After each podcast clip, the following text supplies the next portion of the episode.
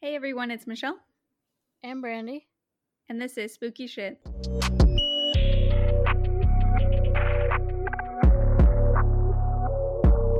So this week we're going to be talking about identified does, like John and Jane Does. We each have two stories, so we're going to go back and forth. Oh yeah, nice start. Sorry. I, I always Starting with starting with me. I'm gonna talk about baby Hope. And I'm going to talk about Doe Network case number 328 UFCA. No short nickname here, I'm sorry. Damn. I know.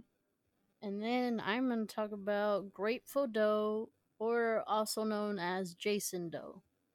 And I'm going to talk about the Sumter County Does. Warning this episode may contain graphic details. Listener discretion is advised. All right.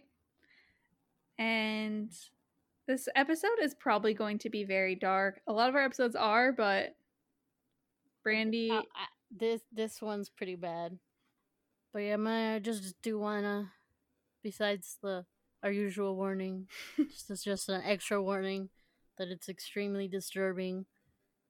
You know, if you I don't know, if you're not feeling disturbed. up to it strong enough, I would say skip Come my story. later. Yeah. Yeah, if your first Just- one just- is the bad one. Yeah, just skip my first one. Just go straight to Michelle. Okay. Mine's not, I mean, obviously both mine are really bad, but they're not like gory. So I think it's okay. Mine's not goring. Goring. Mine's not gory, but it is extremely disturbing. Okay. I'm nervous for it. All right, I guess I'll start. On July 23rd, 1991, a decomposing body was discovered inside a navy blue cooler along the Henry Hudson Parkway in Manhattan, New York. Okay. The body was so de- decomposed that the identification was at first impossible and soon became known as Baby Hope. Oh shit, it was a baby. Yep. I mean, you did say baby earlier, but processing it now. registering. Yes. She was naked and had been bound with rope and a Venetian blind cord, which is you know those cl- cords that you like. It's usually two strings, and you pull one to like they could Um, separate. or to like angle it if you want to like completely close it, or like angle it to where the sun shines in, or if you pull both of them, it like opens all the way. Oh, like uh, like for blinds. Yeah, yeah, mm-hmm. And- blind. Okay. Well, I guess she was tied with that cord from like the blinds. Jesus Christ. She had been placed in a fetal position with her hands pressed together, Like- Oh. you know, like praying. Okay. Sad. What the fuck? Sorry. The body was wrapped in a garbage bag and placed inside the cooler, which was filled with unopened soda cans and water, which they guessed was ice at one point. Oh my god. They just covered her up. Yeah, well, they tied her up, put her in the bag, and then in the cooler. Oh, gross. Medical examiners concluded that baby Hope was possibly Hispanic, had dark wavy hair in a ponytail, was malnourished, weighing only 28 pounds, and was a victim of sexual abuse. They estimated that she had died on or about July 18th, which was just five days before she was found.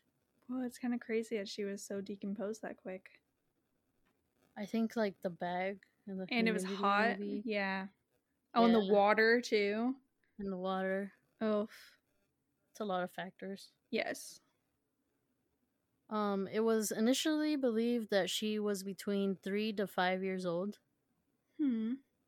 After the examination, the case remained unsolved, and in 1993, the police provided money to give her a funeral, in which one of the officers investigating the case actually like gave a eulogy, and two. 200 people attended, which I oh thought was like it's like sad but like nice, you know that Mm-hmm.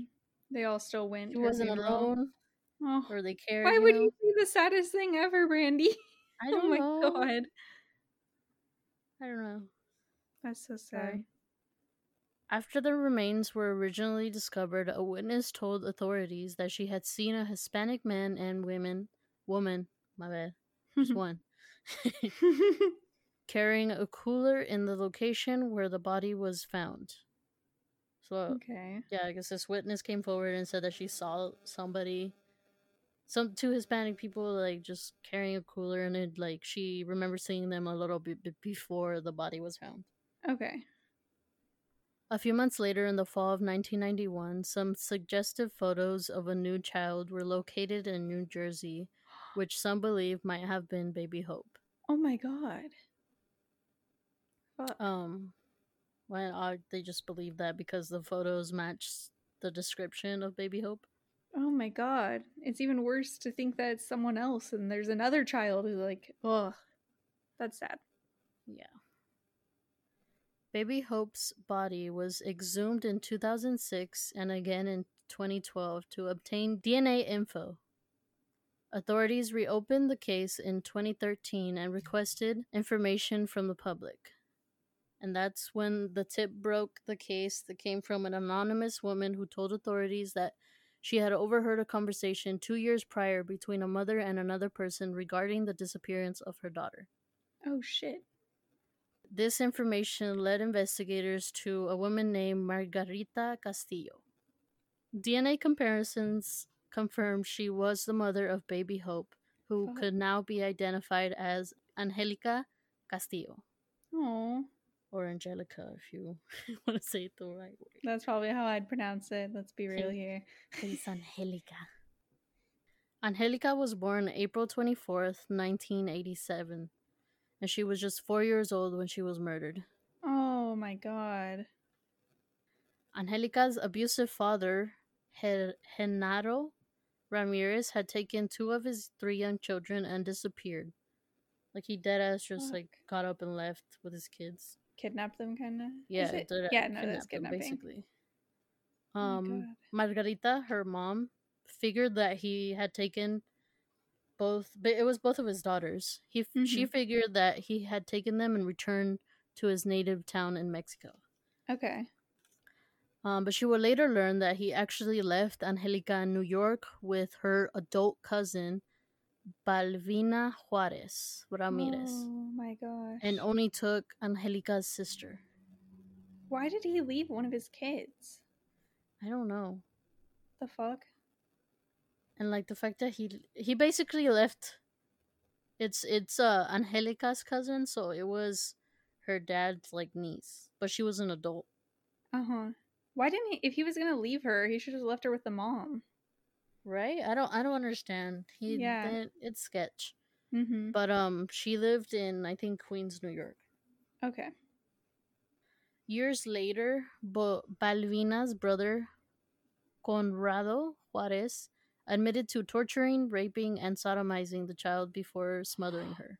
What the fuck? I'm sorry. Oh. I- I told you it's disturbing. Mm-hmm. Conrado um, was 30 years old at the time and had bound Angelica to a table in Balvina's apartment and deprived her of water on multiple occasions. Oh my god. He claimed that he originally did not intend to kill her, but he ended up suffocating her with a pillow to quiet her when she cried out during her rape.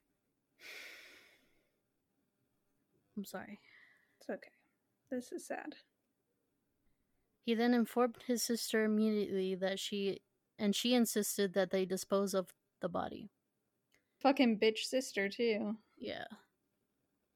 So they did just that. They put her in a cooler and took a car car service to Manhattan to dump the cooler. Margarita, her mom, believing Angelica to be in Mexico with her dad and also unable to communicate in English, never reported her missing. Oh man.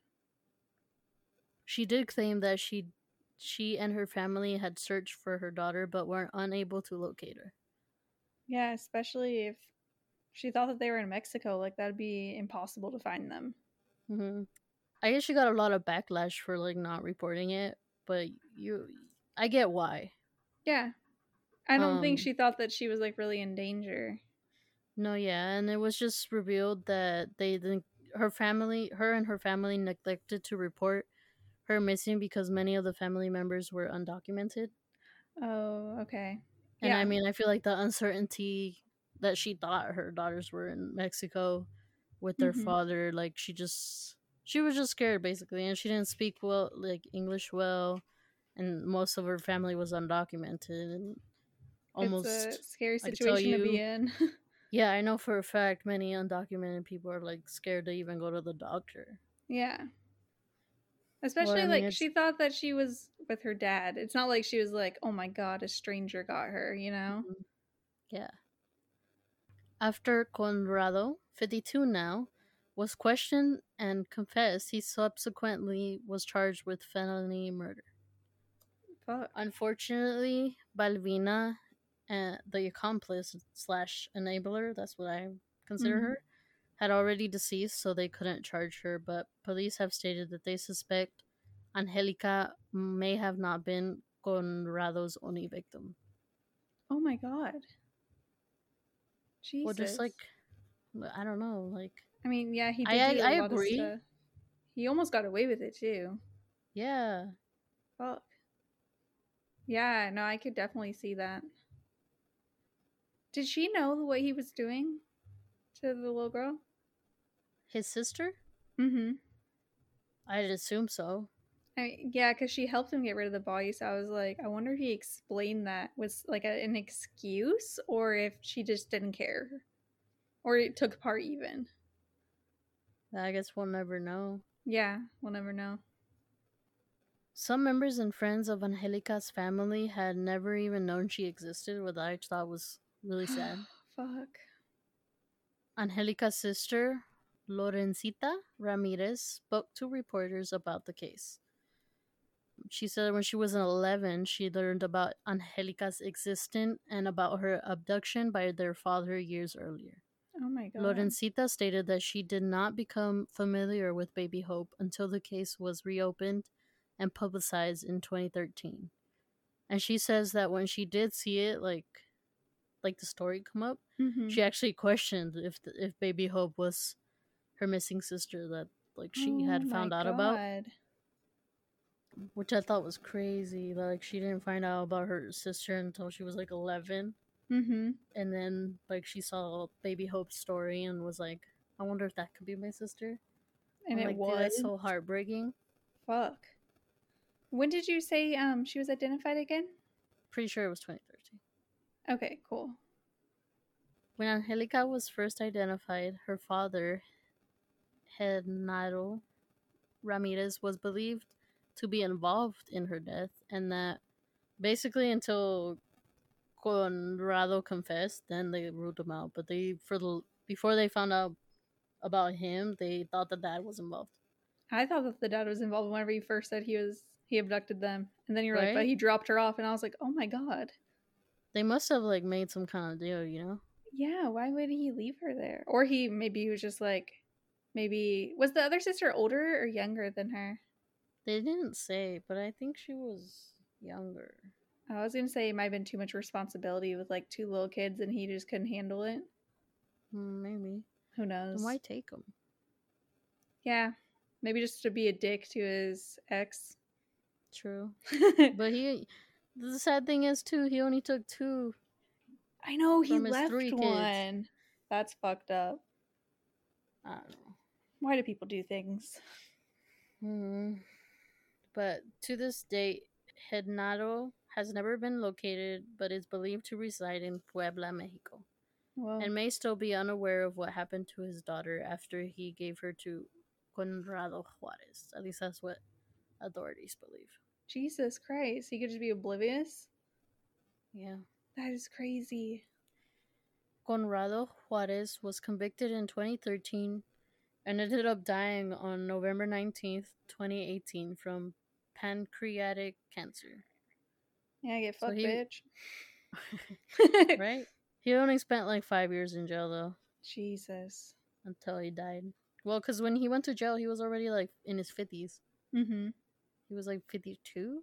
I believe that there is almost definitely victims in between because that was what like 20 years. Yeah. Oh, yeah, because he was terrifying. he, it was like 22 years. Oof.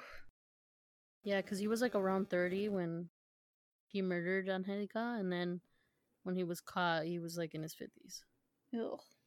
I'm just glad he was caught, unlike his sister. right? She died thinking she got away with it, and that annoys me. It's just crazy. Mm-hmm. But yeah, that's the story of Angelica. That's fucking sad. I actually almost started crying at one of your sentences, and I had to kind of zone out for a second because I was like, I can't. Nope. That's like how old my niece is.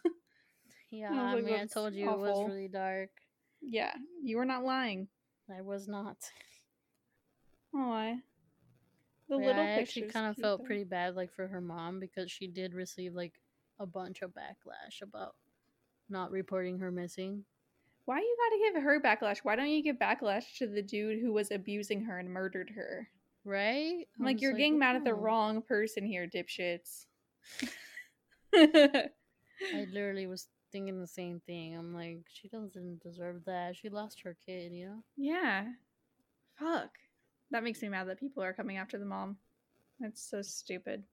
I'll never understand that. Anything anything happens to a kid, people automatically just start blaming the parents, and I'm like, you could just be like, "Wow, that sucks." You don't have to automatically try to go and find someone to blame who didn't do Yeah. anything. For reals. All right. Well, I will start my story now. Uh, like I said, mine does not have a short nickname, my first one. So I'm going to tell you the story of Doe Network Case 328 UFCA. I don't know what UFCA stands for. I'm guessing the CA is California. I Oh, tried to it might be. No, I'm just kidding. I don't know. Oh, we'll never know, apparently. Unidentified. Oh, unidentified female California, maybe? That could be it. I tried Yeah. Googling the acronym, but I couldn't figure it out. That sounds like Sounds accurate. like it makes sense. Yeah. we would know. oh yeah, definitely. So, around 5 a.m. on June 29, 2001, a Sacramento fire department was called to put out a dumpster that was fully engulfed in flames. But once they put the fire out, they made a horrifying discovery. Inside was a woman's body along with a comforter that she may have been wrapped in. And this is this is bad. This is like the only really bad sentence in mine, but according to the autopsy, the woman was still breathing when the fire was lit. Mhm Oh. and her cause of death was acute thermal energy injury, which basically means death by fire. no. Hmm I just hope she was like unconscious because that's awful. I hope so too. That's fucking horrible. Mm-hmm. But she had likely died just minutes before the firefighters arrived. Damn. Witnesses said that right before the fire, they had seen a 70s era orange. Okay, this is going to be a long car name. I don't know cars either, but maybe someone here knows. a 70s era orange Datsun 240Z or 260Z with a primer gray left front fender that was like in the area, but there were no immediate suspects. Because the body had been burned, it was hard to get an accurate idea of what the victim had looked like. So she was believed to be a young white woman, most likely between the ages of 18 and 24, who may have had dark eyes, was between five foot and five foot six, and weighing between 90 and 140 pounds. Also, these are huge windows here. Six inches, 50 pounds. I'm like, those are not. No. Uh, her teeth were very well cared for. She had no known cavities when she died and had plastic sealants and porcelain caps on her teeth. It was assumed that she had braces at one point in her life or was prepared for them. Her wisdom teeth were still present, but two had not erupted from the gums yet. It was clear that she had previously had a broken nose, and she was wearing either jeans or a jean jacket when she was set on fire. And she was very burned. Like, that's why they really couldn't describe her at all. You'll get an idea of just how bad later, but yeah. so, a composite drawing and a 3D rendition was made to show what Jane Doe may have looked like. While the murder was investigated, eventually the case did go cold. In 2017, a DNA sample was sent to Parabon Nanolabs to create a composite phen- phonio- how do you pronounce this? Phonotype based on DNA from the Doe. Yeah, I'm I just was- it's too sciencey. I'm like so. phoniotype. Okay. so I actually, I don't know if you remember, I talked about this a little more in our 50th episode, America's Sweetheart, and it's the same method that was used to identify the Golden State Killer. Oh, Which we okay, still- yeah, still like haven't talked about yet. and stuff. Yeah, which is crazy. Very. It's cool. love though. science. It, I was like, love the science though. So, with the results of this, a new composite was made of a woman who looked totally different. Turned out that the Doe had actually been black, not white. Oh, what the fuck? hmm That's why I was saying she was really burned, so burned that they thought she was white before. They couldn't even tell what skin tone she had. And this was obviously a huge shock. For nearly two decades, they had been searching for a white victim, not even considering black victims. And when I was researching this case, I found a thread on Web Sleuths about the Jane Doe before this DNA sampling, and people were commenting different white women who were missing, like convinced it was the Jane Doe. And like, if I didn't know that they ended up identifying her and that she was black, I would have thought that they were correct too, because these images like looked like the 3D rendition. So I'm gonna go and show you the original composites versus the end result one. So this is white drawing with white 3D. Can you Oh, see? wow. So that was the original one from 2001. This is the one from just a Oh, few years shit. ago. Completely different, dude. Complete. It's crazy. They were so wrong. Very. I mean, it's still the Yeah. same like f- facial structure, but like, yeah, the skin tone definitely like she looks like a completely different person. So the new photo composite was released, and eventually a family had reached out and given a DNA sample of their missing loved one to be tested against the Jane Doe. In late 2019, it was confirmed that the body found all those years ago in Sacramento had been that of 20 year old Perrin Gray. So here is a picture of her years before she died. I think it's like her driver's license picture next to the composite, which again, I will be uploading. Ta da! They never look like the composites to me. Yeah, not really. Yeah, no. but apparently it worked for someone who saw it. Yeah. I wasn't able to find much information on Perrin's life, but I read in one place that she had left home at 17 and later on had been a victim of domestic violence. She went missing from San Francisco in 2001. Perrin's loved ones were holding out hope that she was out there somewhere. In 2003, there were reports that she had been hospitalized, and in 2007, a false sighting of her was made in Oakland. Her family believed that she may have been living in Las Vegas until they finally found out that she had been murdered. Even though Perrin's body has been identified, the case is still not closed. It is suspected that her death is related to her disappearance, and hopefully, now that people know who she is, someone will come forward and reveal the information needed to close this case. And this is all we know about her case. Damn. Yep, there's like absolutely nothing, unfortunately. But yeah, I mean, hopefully, her family's able to get answers on like who killed her and why they killed her. Yeah, There's no, there's no suspects. There's no nothing. but at least they well I mean, maybe there was DNA sad. somewhere. Yeah.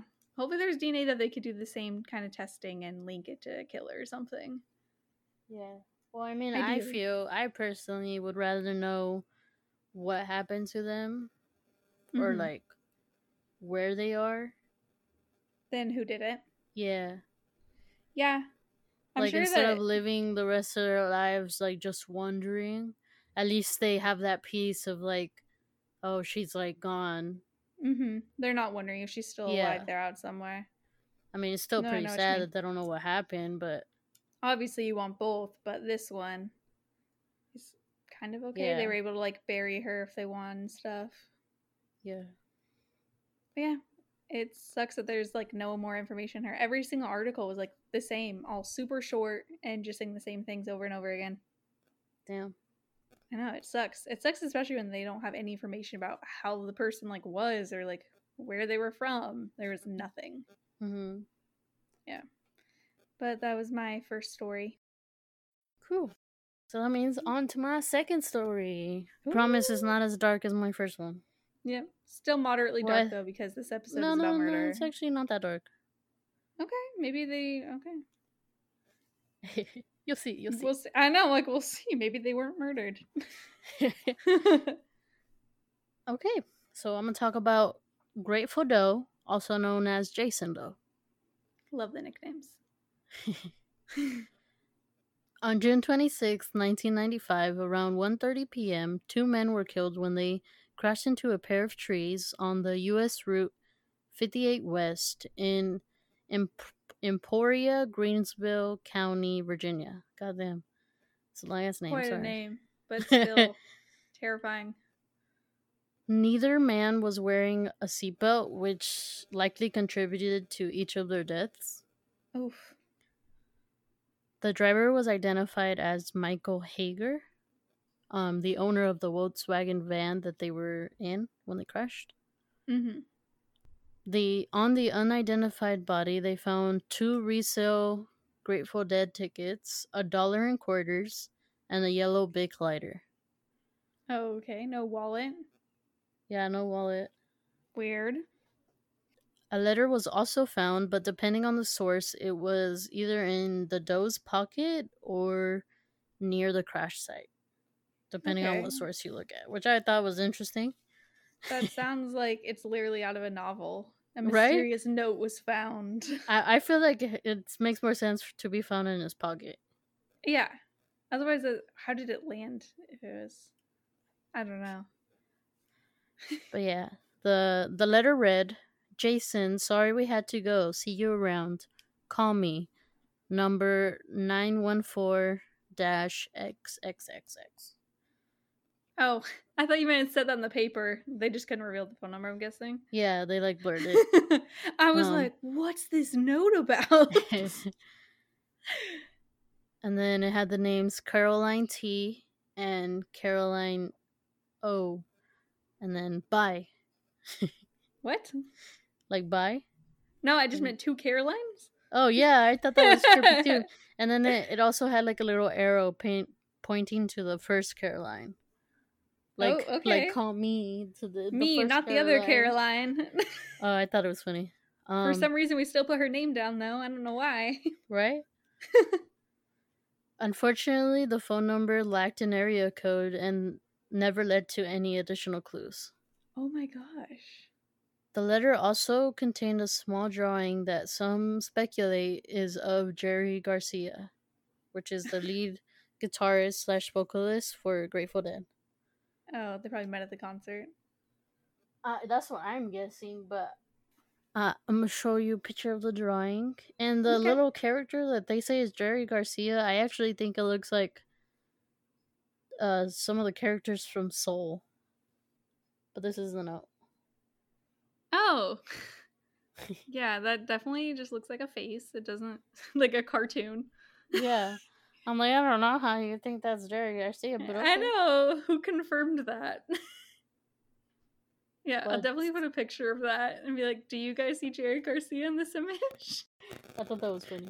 Because I don't. Uh, me and you both. but yeah, but because of like they found the Grateful Dead tickets and this note that said Jason, that's kind of where he got his name. Grateful Doe Oh, and Jason Doe. Well, it's gonna be funny if his name's not even Jason. Don't tell me. They also discovered that the tickets were dated for June 24th, 1995 and June 25th, 1995, which was literally like days two Like days. the day before. yeah, the day before and two days before. So they went to concerts two nights in a row. Yes, I was like, That's what the fuck? hilarious. Super fans. Yeah. Neither of the Carolines have been identified, which I think sucks. That does suck. I would. I'm sure that they did some version of this. I would get every area code within like the fucking United States, call all these numbers, and try to find this Caroline. Right? They had time. yeah. What if it's just a fake number though? True. They also did find the man who sold the tickets to them, but he it nothing came about it because I guess the man didn't remember who he sold them to, so Yeah, He was no selling help. a bunch. but Grateful Doe was estimated to be between the ages of 15 and 21 years old. Oh, He had brown young. eyes, long curly hair that was either brown or a dark blonde that had been like dyed. Oh my gosh. There was a tattoo of a star on his upper left arm and another possible tattoo which had faded on his right arm, both of which appear to have been amateurishly executed. I was just gonna say probably stick and pokes if he's underage. No, like uh, I there's a picture right here of the scar. oh, cool. and it does look a little like chape. His friend just did it in his garage. oh my god, that is funny, and it's tiny too. It's I was imagining like a big detailed star, it's just a little bloop, little loop de loop, no, and star. it's literally like the ones you, or the ones I still draw, like I draw like that too. like, like, with still uh, the lines in the middle and stuff. Yes, that's. I was totally expecting like a detailed like traditional style maybe tattoo, and I was like, oh, this looks like someone just drew on his arm with a pen. no, yeah, and it's super tiny. It's so small. He was wearing a beaded necklace, and his left ear was pierced, but he wasn't wearing an earring. There was cool also a kid. scar found on his back. Doesn't say from what or where exactly, but yeah, I guess they wouldn't know. yeah, true. they they should know everything. No, I'm just kidding. They should know. Um, he was a Caucasian and had no apparent dental work, and his teeth were fairly well cared for. All of our stories have well maintained teeth. My next one, I mentioned teeth too. oh wow, It's a weird trend. it is. Well, yeah, I mean that's usually. It's oh yeah, they don't really have much to look at. right? It's just the teeth, fingerprints, and DNA. Fair. And I sound like I'm just relating all these really common themes for Jane and John Doe's, and I'm like, isn't it weird we both have teeth? Dead. At the time of the accident, he was wearing a red tie-dyed Grateful Dead T-shirt, Levi jeans, white socks, and black Fila running shoes. Sounds like. He got he got mad drip, y'all. I know. I was like, he's a cool kid. His one Yeah. pierced ear, his little star tattoo.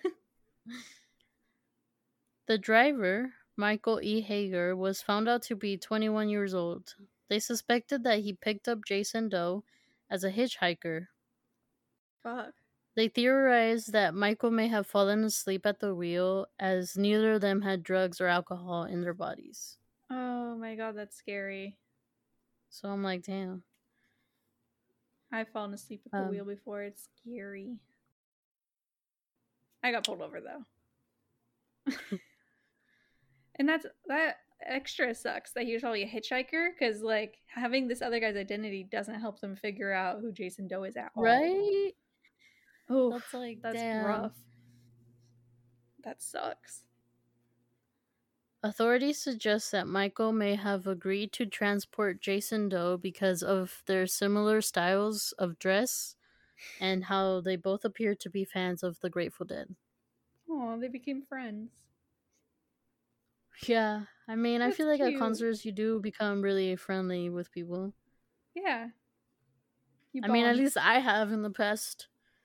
I I've never Actually- really been to a concert, but at Pride, I know people would always come and try to be friends with me, but I'm like awkward, so they give up. I mean, I'm usually pretty shy too, but last year, or I don't know, it was a few years ago, I went to Mhm. go see this artist, James Young, Mhm. and yeah, there was a girl there that I met, and she was like from Oceanside, and we were like the first ones in line, like literally. Oh, like damn. it was her and then me. Like we were literally the first ones, and we got there early. Like, like we were literally the first ones in line. Um, but yeah, Yeah. we basically just kind of like chatted with her because we had nothing else to do, and she was cool. Found out. Yeah. I think I, I just said it right. She's promotion side. But, yeah, yeah, she was cool, That's close have her to San Instagram. Diego. oh, really? Uh, yeah, That's yeah, I so have her on. Instagram. It's cool. Yeah, I've never I've never made friends like that, but Leah, our old co-host, my sister, if you are new, uh, became friends with our friend Sammy. Shout out Sammy, she actually listens to this. And they became friends because they were both at this 18 and over club in San Diego, and they were both I'm sorry to just call you guys out like this. They were like 19, but I guess they were both just going and trying to grind on all the guys there. And they bonded over that, and now we're like friends with her and have been for years. so people definitely meet hey, going Sammy's out. awesome though. I know. Sammy is awesome. She really supports our podcast. I mean, I Leah, just I just met her that once at Pride, and Oh, I forgot you met her. Yeah, Sammy's really nice. Yeah. Shout out Sammy. She's probably Yeah, screaming right now. she gets she sends me very excited Snapchats being like, "Oh my god." So I hope she sends me one right now. But yeah, sorry, you can continue your story. that's funny. That's awesome. I love that. I know, it's a nice meet cute. they attempted to identify Grateful Doe through fingerprint analysis, but were unsuccessful. Ugh. Police had interviewed Michael's family, and they were no help in identifying Jason Doe. Apparently, Michael had stopped a little before to give his dad a letter in Williamsburg, Virginia. But when he stopped by his dad's place, uh, he was alone, so Mhm. they couldn't help. Yeah, of course, they probably met at the concert. It is speculated that Jason Doe had been picked up between Fairfax and Glouc- Gloucester, Virginia. Oh god, Love that's it a there. weird ass name, bro. I don't even know if I pronounced it right. Sounds Probably like an not. ingredient in an unhealthy snack. Gloucester. Sounds like those videos where they'd be Gloucester. Yeah, like, "Oh, you eat Cheez-Its? Let me Somewhere read the Virginia. ingredients," and they say some shit like that. That's a very specific thing that it sounds like to me. Um, Due to the se- severity of the lacerations on Grateful Doe's face, mor- mortuary? Is that how you say it? Mortuary. I think that's what you say. Mm-hmm. Mortuary photographs were not released to the public. Um, but they did later on do like a facial reconstruction. Okay. But that one, the first one they did, didn't really pan out. Nothing happened. Didn't really like, kind of like yours. Like it just was like not even, didn't even look like it.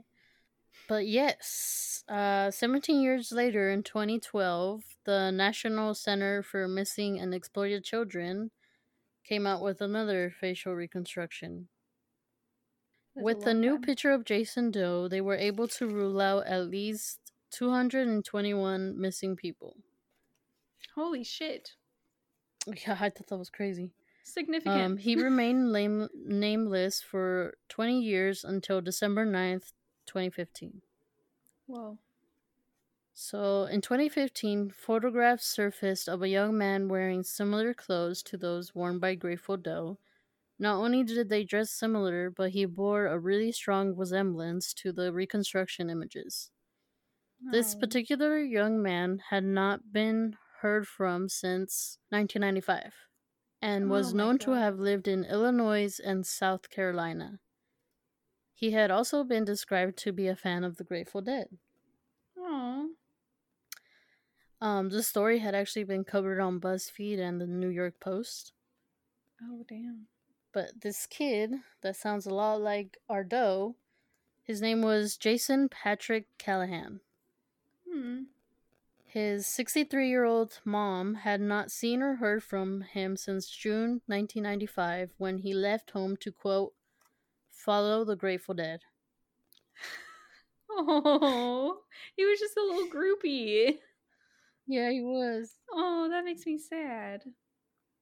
Jason is described as a white male with wavy blonde hair, brown eyes, and was between 5'10 and 6 feet. Weighed about 160 pounds. Jason was Hmm. 18 when he disappeared. Oh, fuck, he was young. Yeah. DNA eventually confirmed that the Grateful Doe was Jason Patrick Callahan. Oh my gosh. I looked So up his real name pictures. was Jason. He doesn't look like the composite, the first one. yeah, the first one doesn't look like it, but the second The- one The second one looks one a yeah. lot like. It does look like him. That first one's like kind of fucked up looking. It makes him look like a child. It looks like a I child was and young, like but- also Schmiegel. But not this looks like an eleven year old. like a baby. Yeah. But yeah, once identified, if he was still alive, he would have been 38 at the time. He would have been 44 today. Fuck, dude. Oh my god, he was like unidentified longer than he was even alive, huh? Oh my god, you're right. That's scary. Oh my god. He was god. 18 when he disappeared, and he was unidentified for 20. Fuck, that's scary. So his parents were wondering what happened to him longer than they even got to know their child. Yeah, Jesus Christ, that's dark. it's sad. But uh, Jason's mom actually didn't report him missing until 2015. Um, the same year he was positive, positively identified. Whoa, why? You'll see. Oh, Um, according to the spokesman for Myrtle Beach Police, Lieutenant Joey Crosby, Jason's mom didn't file a report with police due to the nomadic nature of the Grateful Dead fans. oh. she thought he was still following them 20 years later. Yeah. Oh. Uh, and I guess she did attempt to report it when he went went missing, but she didn't know like where he, technically he went missing or like where she had to report it, like the jurisdiction Mhm. and all that. All the technicalities. Yeah, so she like just didn't. Fuck. Um, Good thing she did though, because that's how he got identified, huh? By comparing the images. Yeah. Whoa, that is so lucky.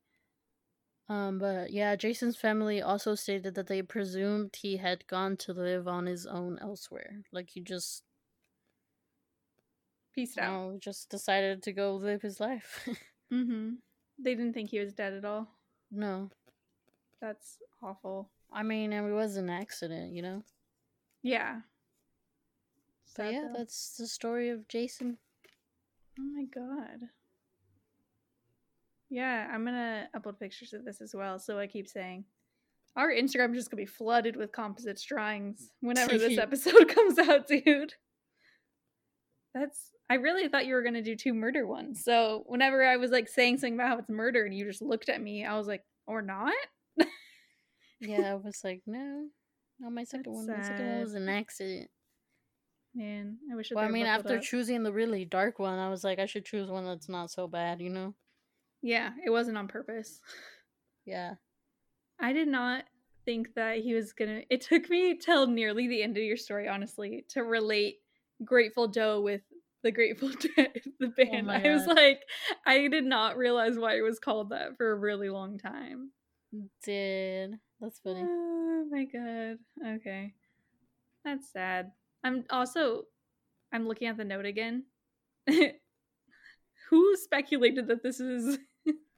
I don't know. Maybe some this is Jerry Garcia. fans. It's oh, I can't wait to show you guys. It's literally just like two cartoon eyeballs with a mouth. And they're like, "Oh, I know who this is." No, tell me it doesn't look like the character from Soul. I'm about to look it up. Which character? I'm about to look it up. Okay, I'm also looking it up. I like vaguely remember something looking like that. But I don't remember anyone's names in Soul.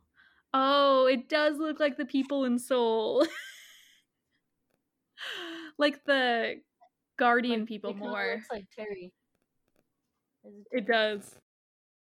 It does. It looks like the dude from Soul who's like counting who's supposed to be dead and stuff if you don't know their names. That is Yeah, it looks more like him than Jerry Garcia, that's for sure. but I mean, Soul wasn't out then, so. So I don't think it was. but it looks a lot like it. It does. I was gonna say this Caroline went on to actually produce the Pixar movie Soul. Oh my god. Jesus. She's actually one of the animators. Yeah, the head animator of Soul. Just her style. Imagine that'd be crazy.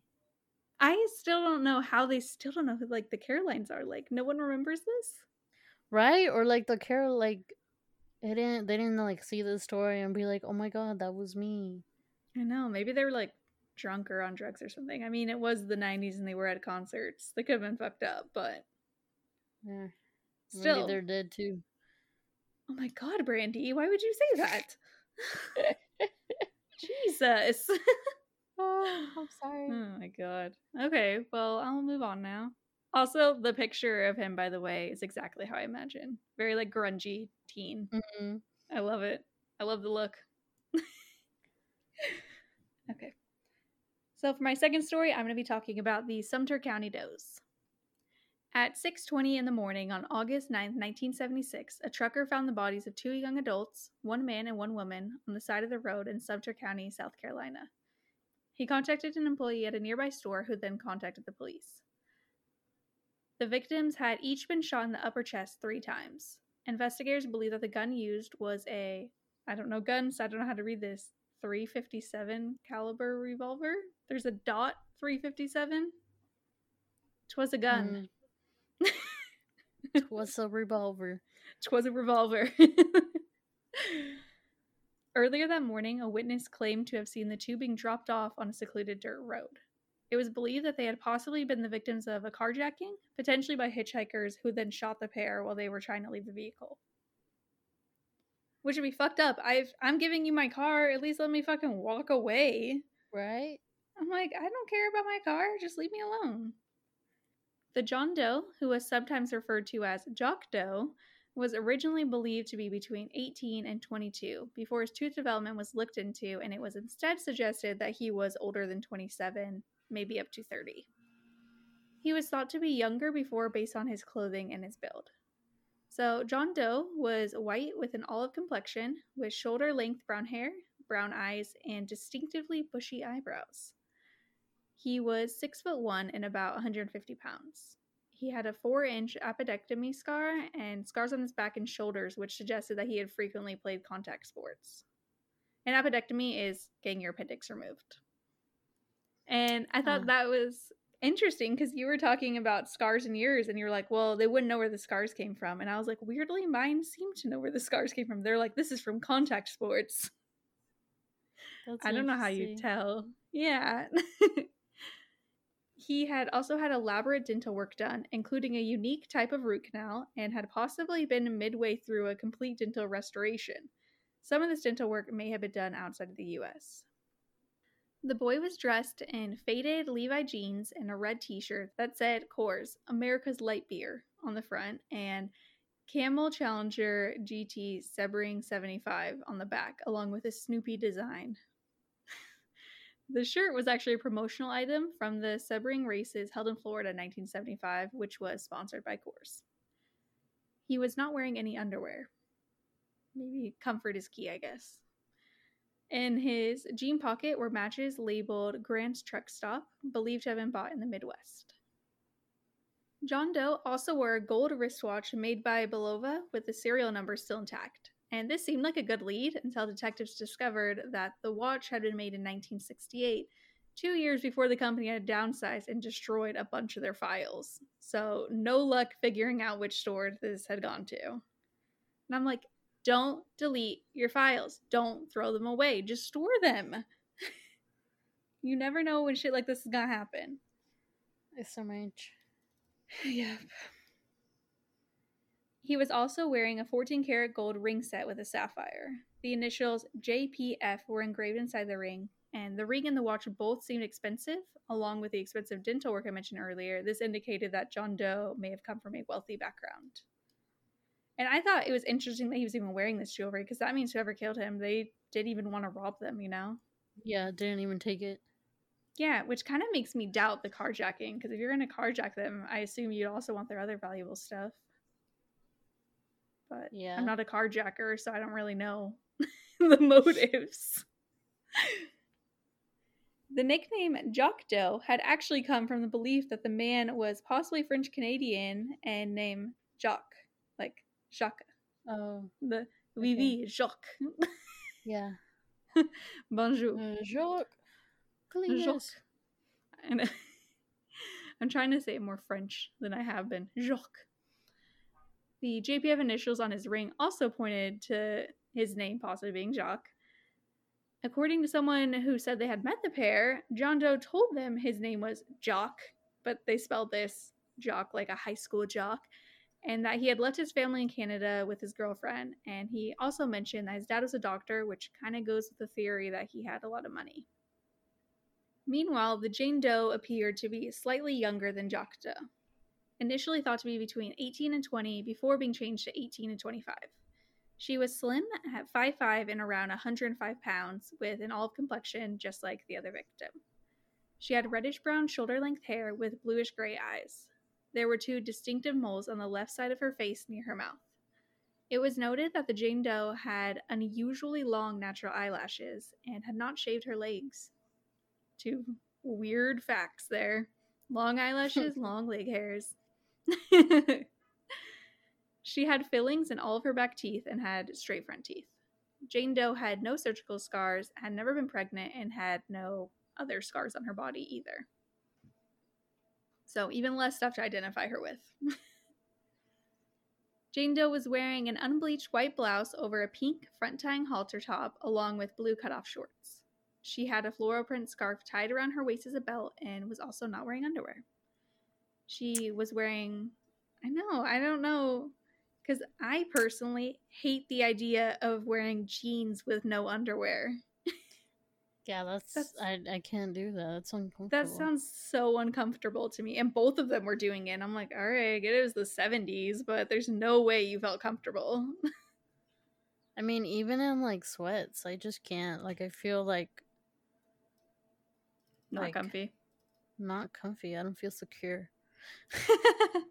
now imagine that, but in Daisy Dukes. oh my god. Yeah, Her ass was probably all out. I know. if she had probably one. was. Or if it's in the seventies, maybe their Daisy Dukes were long. No, the seventies was the oh, beginning of true. people. Well, people were starting to get a little crazy. maybe they were like short, but not as short as they are nowadays. Yeah. So they were boring. I like that she was wearing like a halter top that ties on the front because I was like, oh, that's a little edgy. And they're like, but she was also wearing a shirt over this. And I was like, but still back then, not too edgy. Yeah. Uh, she was also wearing wedge sandals that were lavender and hot pink, which sound really ugly if I'm being honest with you. Her whole outfit is very, uh, Unique. very 70s and not my style. That's funny. On her fingers, there were three distinctive rings. The first ring had an oblong black stone with small turquoise chips embedded in it. The second had like a feather shape with coral and turquoise stones. And the third was a metal band with red, white, and blue stones. They were all made of sterling silver and appeared to be handmade Native American or Mexican costume jewelry. The rings were thought to be from the southwestern US. So they're like all this shit that I'm mentioning is from fucking all over the place. His stuff is from the Midwest, hers is Southwestern. Like, I don't know. Both the victims seemed well groomed. Since they had similar skin tones and kind of resembled each other, it was briefly theorized that they could be siblings, but this was later disproved. And it was assumed that the two were a couple. The pair's bodies were kept at a local funeral home in see through, airtight coffins in the hopes that someone would recognize them as a missing loved one. People from all over the country called to inquire about the bodies, and some even came to look in person, but nobody was able to identify them. The bodies remained on display until August 14, 1977, a little over a year after they were found, before they were buried in a church cemetery in South Carolina. This reminds me of your story a little bit because hundreds of people actually attended the funeral service and it was paid for by money that law enforcement had earned. Earned? What's the word? Raised. I did raised? No, I think that they raised it. I don't even think they paid for it. I think they just oh. got other people to pay for it. Of course. They did something. Yeah. Their gravestones were marked with male unknown and female unknown. There are actually pictures of their faces when I'm assuming they were on display that I might post on Instagram, but maybe not. They're not like gory or anything, but I don't know if I should post a picture of dead people, you know? So I hmm. am undecided. If I do post it, I'll probably put like it in a slide and put like content warning. These people yeah. are dead. Beware.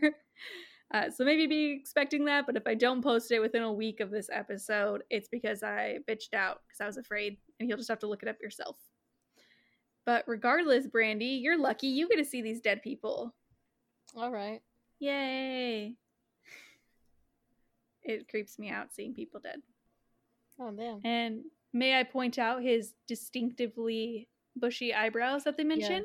They're very super distinct. bushy. Super bushy. Whenever I read that, I was like, well, how bushy could they be? Very. yeah, they're very bushy.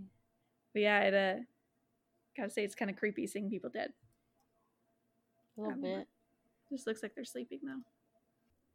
There were a few theories about what had happened to the Sumter County does or who they were. So the first one, I'm just gonna be honest with you guys. I saw this on Wikipedia, and when I clicked the source to read more, it took me to a page that had an error. So take this theory with a grain of salt because I don't know, someone's just fucking around on Wikipedia. but worth a mention. In 1997, a man was reportedly arrested in South Carolina for driving while intoxicated. His car was searched, and inside a revolver was found, the same kind of revolver used to kill the Sumter Does. Supposedly, this gun was test fired and proven to be the murder weapon in the killings. The man was located but never charged due to insufficient evidence, and he later died in the 80s. And, like, I'm just kind of skeptical of the story because, like I said, the link wasn't working. And it kind of just seems like if this was true, why would anyone even be theorizing? Because this just sounds like for sure the, did, the dude did it, you know? Mm-hmm. But to be fair, like whenever I scrolled over the source, it was first an article from like 1977 and then another from 2014. So possibly they had been mistaken or they were incorrect about the test fire results. Like in our, what was the name of the episode? Exonerated people? Yeah. Is that the name? Yeah, I talked about Ray Hinton and he was sentenced to death row based on like test fire results. And then they realized that the gun that they had test fired was actually not the murder weapon. So that shit does happen which is terrifying, but it does. It was also believed by some that the Does were victim of a serial killer named Henry Lee Lucas. Lucas had actually confessed to police that he was in South Carolina the day that the victims died, but this wasn't and still should not be taken seriously as Lucas actually had a reputation for making false confessions which sounds insane, but there's a documentary series on Netflix that I watched like a couple months ago. I didn't realize it was gonna be related to this, and it's called The Confession Killer. And I would totally recommend you watching it because they would just be like, "Oh, what about this murder?" And he'd be like, "Yeah, I did that one too." And they'd be like, "What about this other murder that was the same day across the country?" And he was like, "I did that." And I'm like, "How?" It's really interesting.